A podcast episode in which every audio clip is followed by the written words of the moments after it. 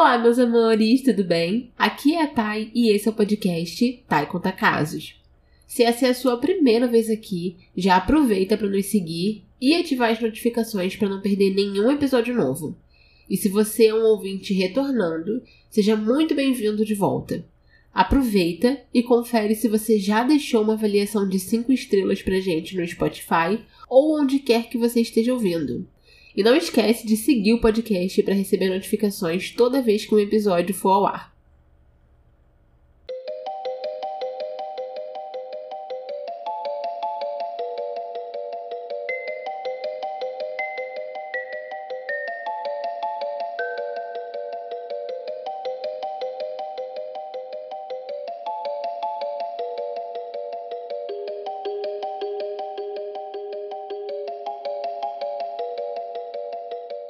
Caso de hoje é uma história muito triste que prova o quanto é importante mães se preocuparem com a sua saúde mental.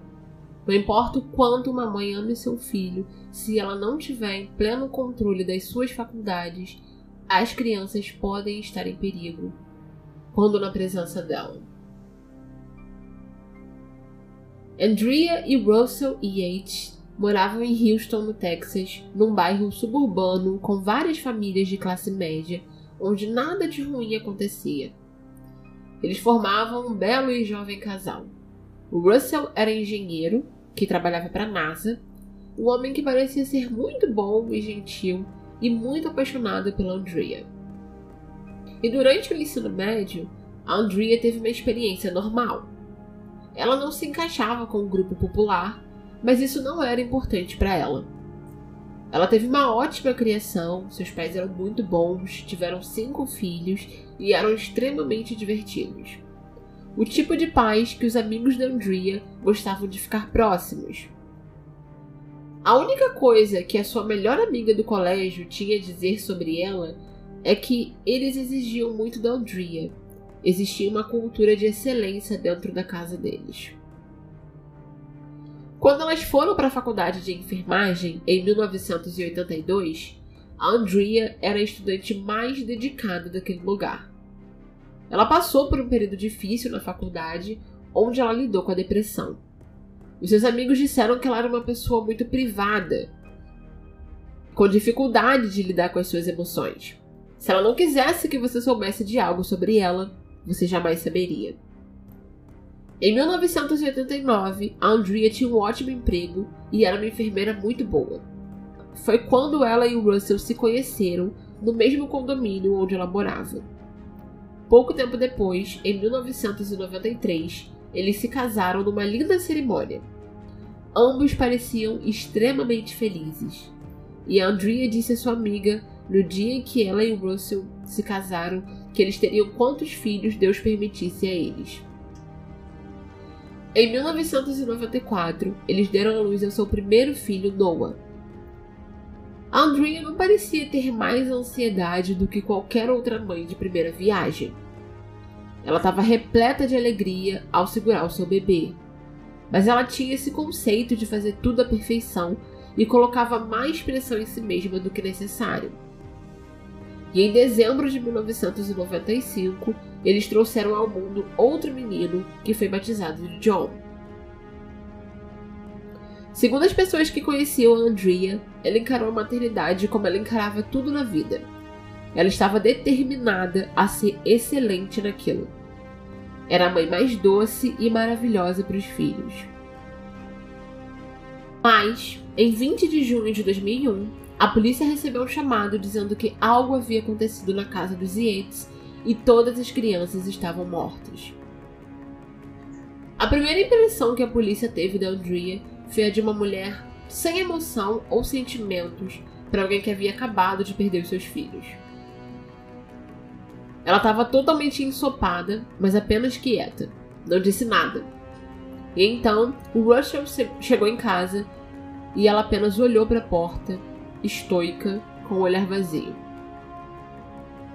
O delegado, que foi o primeiro a liderar o caso, disse que quando ele entrou na casa, ele esperava encontrar o corpo de um homem, ou um ex-namorado, ou um marido. Mal sabia ele que encontraria os corpos de quatro bebês no quarto e o corpo do filho mais velho flutuando na banheira. Ele não sabia como reagir. A mais nova Mary tinha apenas seis meses. Luke tinha dois anos. Paul tinha três anos. John tinha cinco anos. E Noah, o mais velho, tinha sete anos. Andrea confessou à polícia ter assassinado os cinco filhos, os afogando na banheira. Isso era tão completamente absurdo para a polícia, uma mãe ter simplesmente asfixiado seus cinco filhos na banheira. Era tão anormal e inimaginável que os investigadores mal sabiam por onde dar o primeiro passo. Ninguém havia chegado à cena do crime pronto para aquilo. E com a população não foi diferente. A pequena comunidade estava em choque. Toda vez que você ligava a TV, havia notícias sobre Andrea. As pessoas simplesmente não conseguiam acreditar que a vizinha gentil havia cometido um crime tão brutal e contra os seus próprios filhos. Quando levada para interrogatório, Andrea relatou que ela levantou e viveu um dia normal. Quando Russell saiu de casa, a mãe dele viria para ajudá-la com as crianças na hora seguinte. E nesse intervalo de uma hora, ela preparou o banho de todos eles e os afogou. Um de cada vez e depois os colocou na cama. Mesmo quando se tratando de crianças, afogar alguém não é algo fácil de se conseguir. Requer um esforço porque o instinto humano é lutar contra a morte. E os relatórios da autópsia indicaram que as crianças tinham feridas de luta, lacerações, hematomas, Havia marcas de água no corredor que dava para o banheiro, então a polícia concluiu que o filho mais velho, Noah, estava consciente o suficiente para conseguir escapar dela por um momento e molhar a casa correndo. Não somente isso, mas Andrea confessou que deixou Noah por último. Então ele viu o que tinha acontecido aos irmãos e tinha plena consciência de que sua mãe ia tentar matá-lo, por isso fugiu. Na visão da polícia, era um crime metodicamente pensado. Não era uma pessoa que ficou com tanta raiva das crianças que foi puni-las no impulso e acidentalmente as matou. Não. A Andrea deliberadamente assassinou os filhos um por um. Era algo assustador. Russell ficou num estado de extremo choque quando tudo aconteceu. Além disso, ele estava lidando com o estresse de ter que cooperar com a polícia e lidar com a mídia. Demorou bastante tempo para que ele conseguisse de fato assimilar a situação.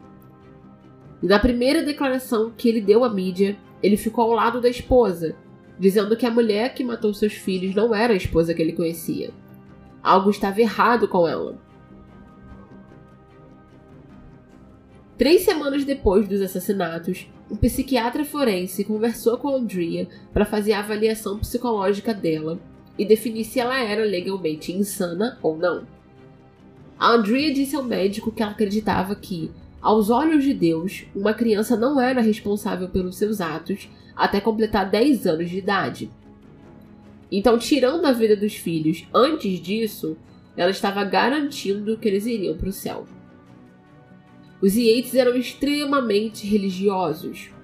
Inclusive, o cara que era o mentor deles na igreja era um cara bastante rígido no que dizia respeito à paternidade e a como garantir que os seus filhos seguissem os preceitos da religião e etc.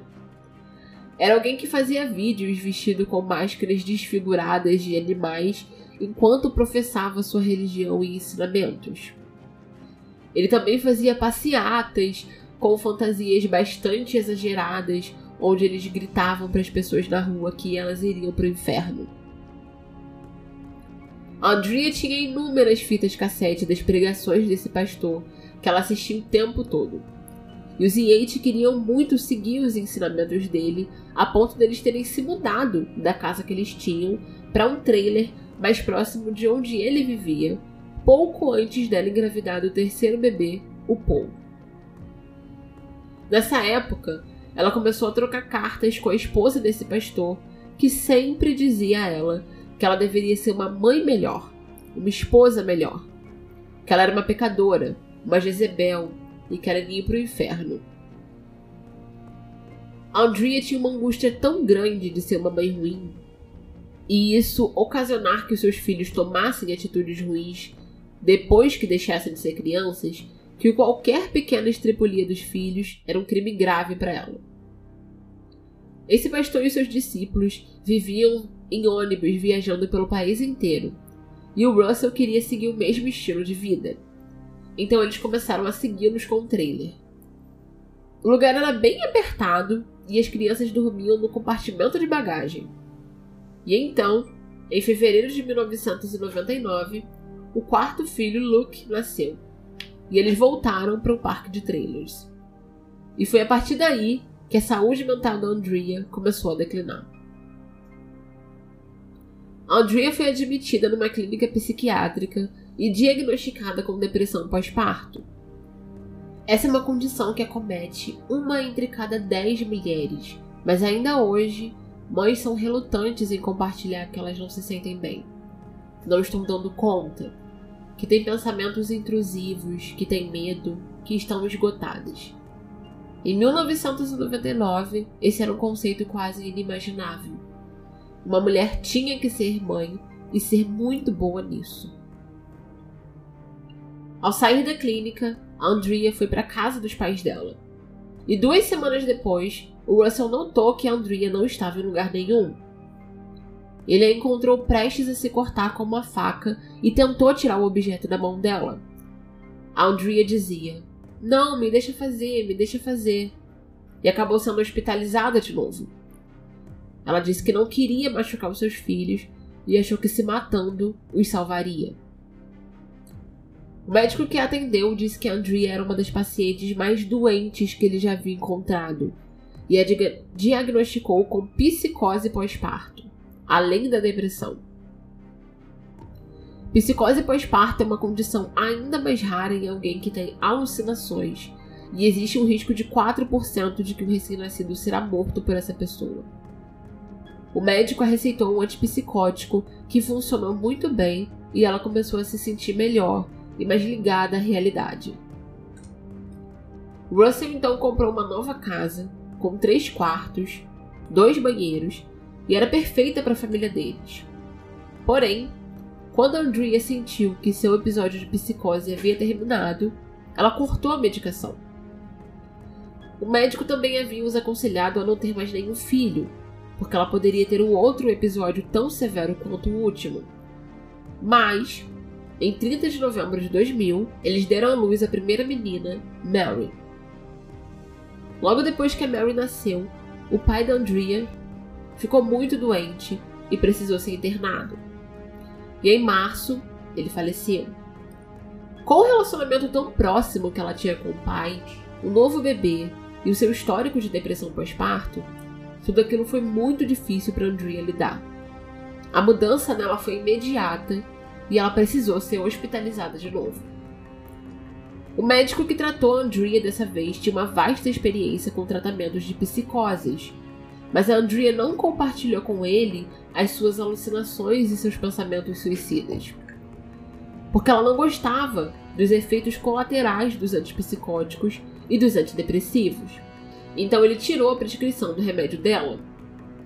Na última consulta dela com esse médico, o próprio Russell pediu a ele que a colocasse na medicação de novo, mas isso não aconteceu. E dois dias depois, as cinco crianças estavam mortas. O caso explodiu na mídia entre as manchetes que a consideravam uma vítima ou uma vilã. Era tudo o que mais se gostava de discutir: saúde mental, loucura, família super religiosa, de classe média, o marido que trabalhava para a NASA, a história se transformou num circo muito rápido, com manchetes como, abre aspas, como o diabo se infiltrou no corpo de Andrea Yates, fecha aspas. E era uma corrida de qual jornal ou programa de TV conseguia ser mais sensacionalista com o caso e transformou a perda trágica de cinco crianças em um assunto religioso. A única coisa de boa que esse caso trouxe foi que, por causa do burburinho quando o julgamento aconteceu, as pessoas finalmente aprenderam sobre depressão pós-parto. Se tornou um tópico de conversa. Estava em todos os lugares, as pessoas começaram a aprender. Muitos protestos aconteceram do lado de fora pedindo que Andrea fosse tratada e não executada. Afinal, ela corria o risco de receber a pena de morte. A acusação insistia que ela deveria ser acusada de homicídio, pois esperou propositalmente o momento em que o marido sairia de casa e ligou para a polícia assim que tudo acabou. Dessa forma, provando que tinha consciência de que fez algo errado. Já a defesa alegava que Andrea estava doente e deveria ser tratada como insana.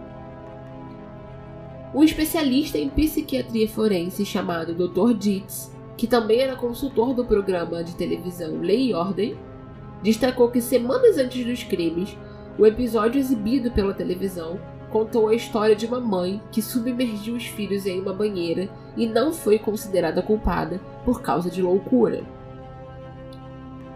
Então, no seu argumento final, a acusação se baseou no testemunho desse perito e sugeriu que Andrea assistiu e foi influenciada pelo programa. Na tese da acusação, Andrea tentou reproduzir na vida real o que viu no episódio, de olho no benefício da ausência de culpa por insanidade. E por fim, Andrea foi condenada pelo homicídio dos cinco filhos, mas não recebeu a pena de morte. Ela recebeu prisão perpétua sem a possibilidade de condicional. Porém, depois da condenação, os advogados de defesa descobriram que não houve episódio de TV como descrito pela acusação. E com base nesse argumento, se conseguiu reabrir o caso e levar um novo recurso à mais alta corte do estado do Texas. Os juízes do tribunal consideraram que o testemunho do Dr. Dietz constituiu um sério preconceito que injustamente influenciou o veredito do júri, e determinou a realização de um novo julgamento. Após um novo julgamento em 2006, Andrea foi considerada inocente por motivo de insanidade. Desde janeiro de 2007, Andrea está no Kerrville State Hospital, um hospital psiquiátrico no Texas. Embora ela tenha sido internada no hospital psiquiátrico há mais de 15 anos, ela pode passar por uma revisão todos os anos para ver se ela é competente para deixar o hospital. Todo ano, Andrea opta por renunciar ao seu direito de ser revista. E a revista People, que entrevistou o advogado dela, confirmou que ela nunca passou por revisão, optando por continuar o tratamento. Os detalhes do tratamento dela nunca foram divulgados. O advogado de defesa da Andrea, George Perham, mantém contato com ela e disse que ela está feliz nas instalações. Abre aspas. Ela está onde quer estar, onde precisa estar. E eu quero dizer, hipoteticamente, para onde ela iria? O que ela faria? Ele tinha dito anteriormente à revista People que Andrea sofre pelos seus filhos todos os dias, muitas vezes assistindo a vídeos caseiros das crianças que ela matou. Ela também passa o tempo fazendo aventais, cartões e presentes na sala de artesanato e vendendo-os anonimamente. O dinheiro vai para o Yates Children Memorial Fund, fundado pelo advogado dela e pela esposa dele, Mary, e dedicado à saúde mental das mulheres, particularmente à saúde mental pós-parto.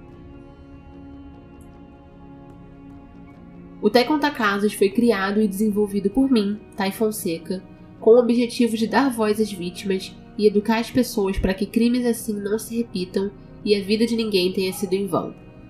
Se você gostou do episódio, não esquece de deixar uma avaliação de 5 estrelas na plataforma em que você está nos ouvindo e nos seguir para ser notificado quando saírem novos episódios.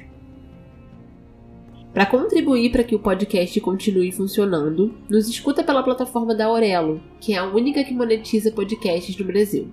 O link está na descrição do episódio.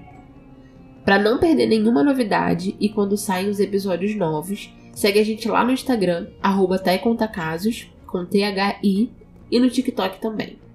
Lá eu trago outros casos, notícias, sugestões de documentários e séries relacionados a casos reais. E qualquer sugestão de casos, você pode me mandar por lá. Um beijo e até o próximo episódio. Se cuidem!